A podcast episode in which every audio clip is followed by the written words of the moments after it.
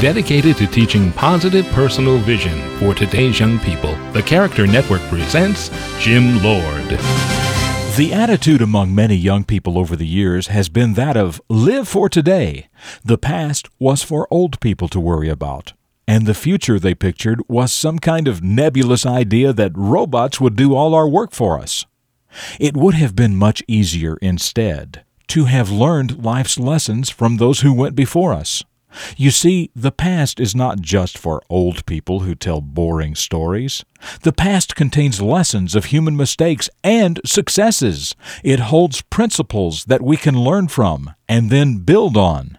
But it seems that each generation chooses to blunder through already charted territory without a map. And what about the future? Well, the future will be what we choose to make it. The seeds we sow today make the crops we reap tomorrow. So it only makes sense to learn from the past, enjoy the present, and prepare for the future. For the Character Network, I'm Jim Lord with a reflection of your future.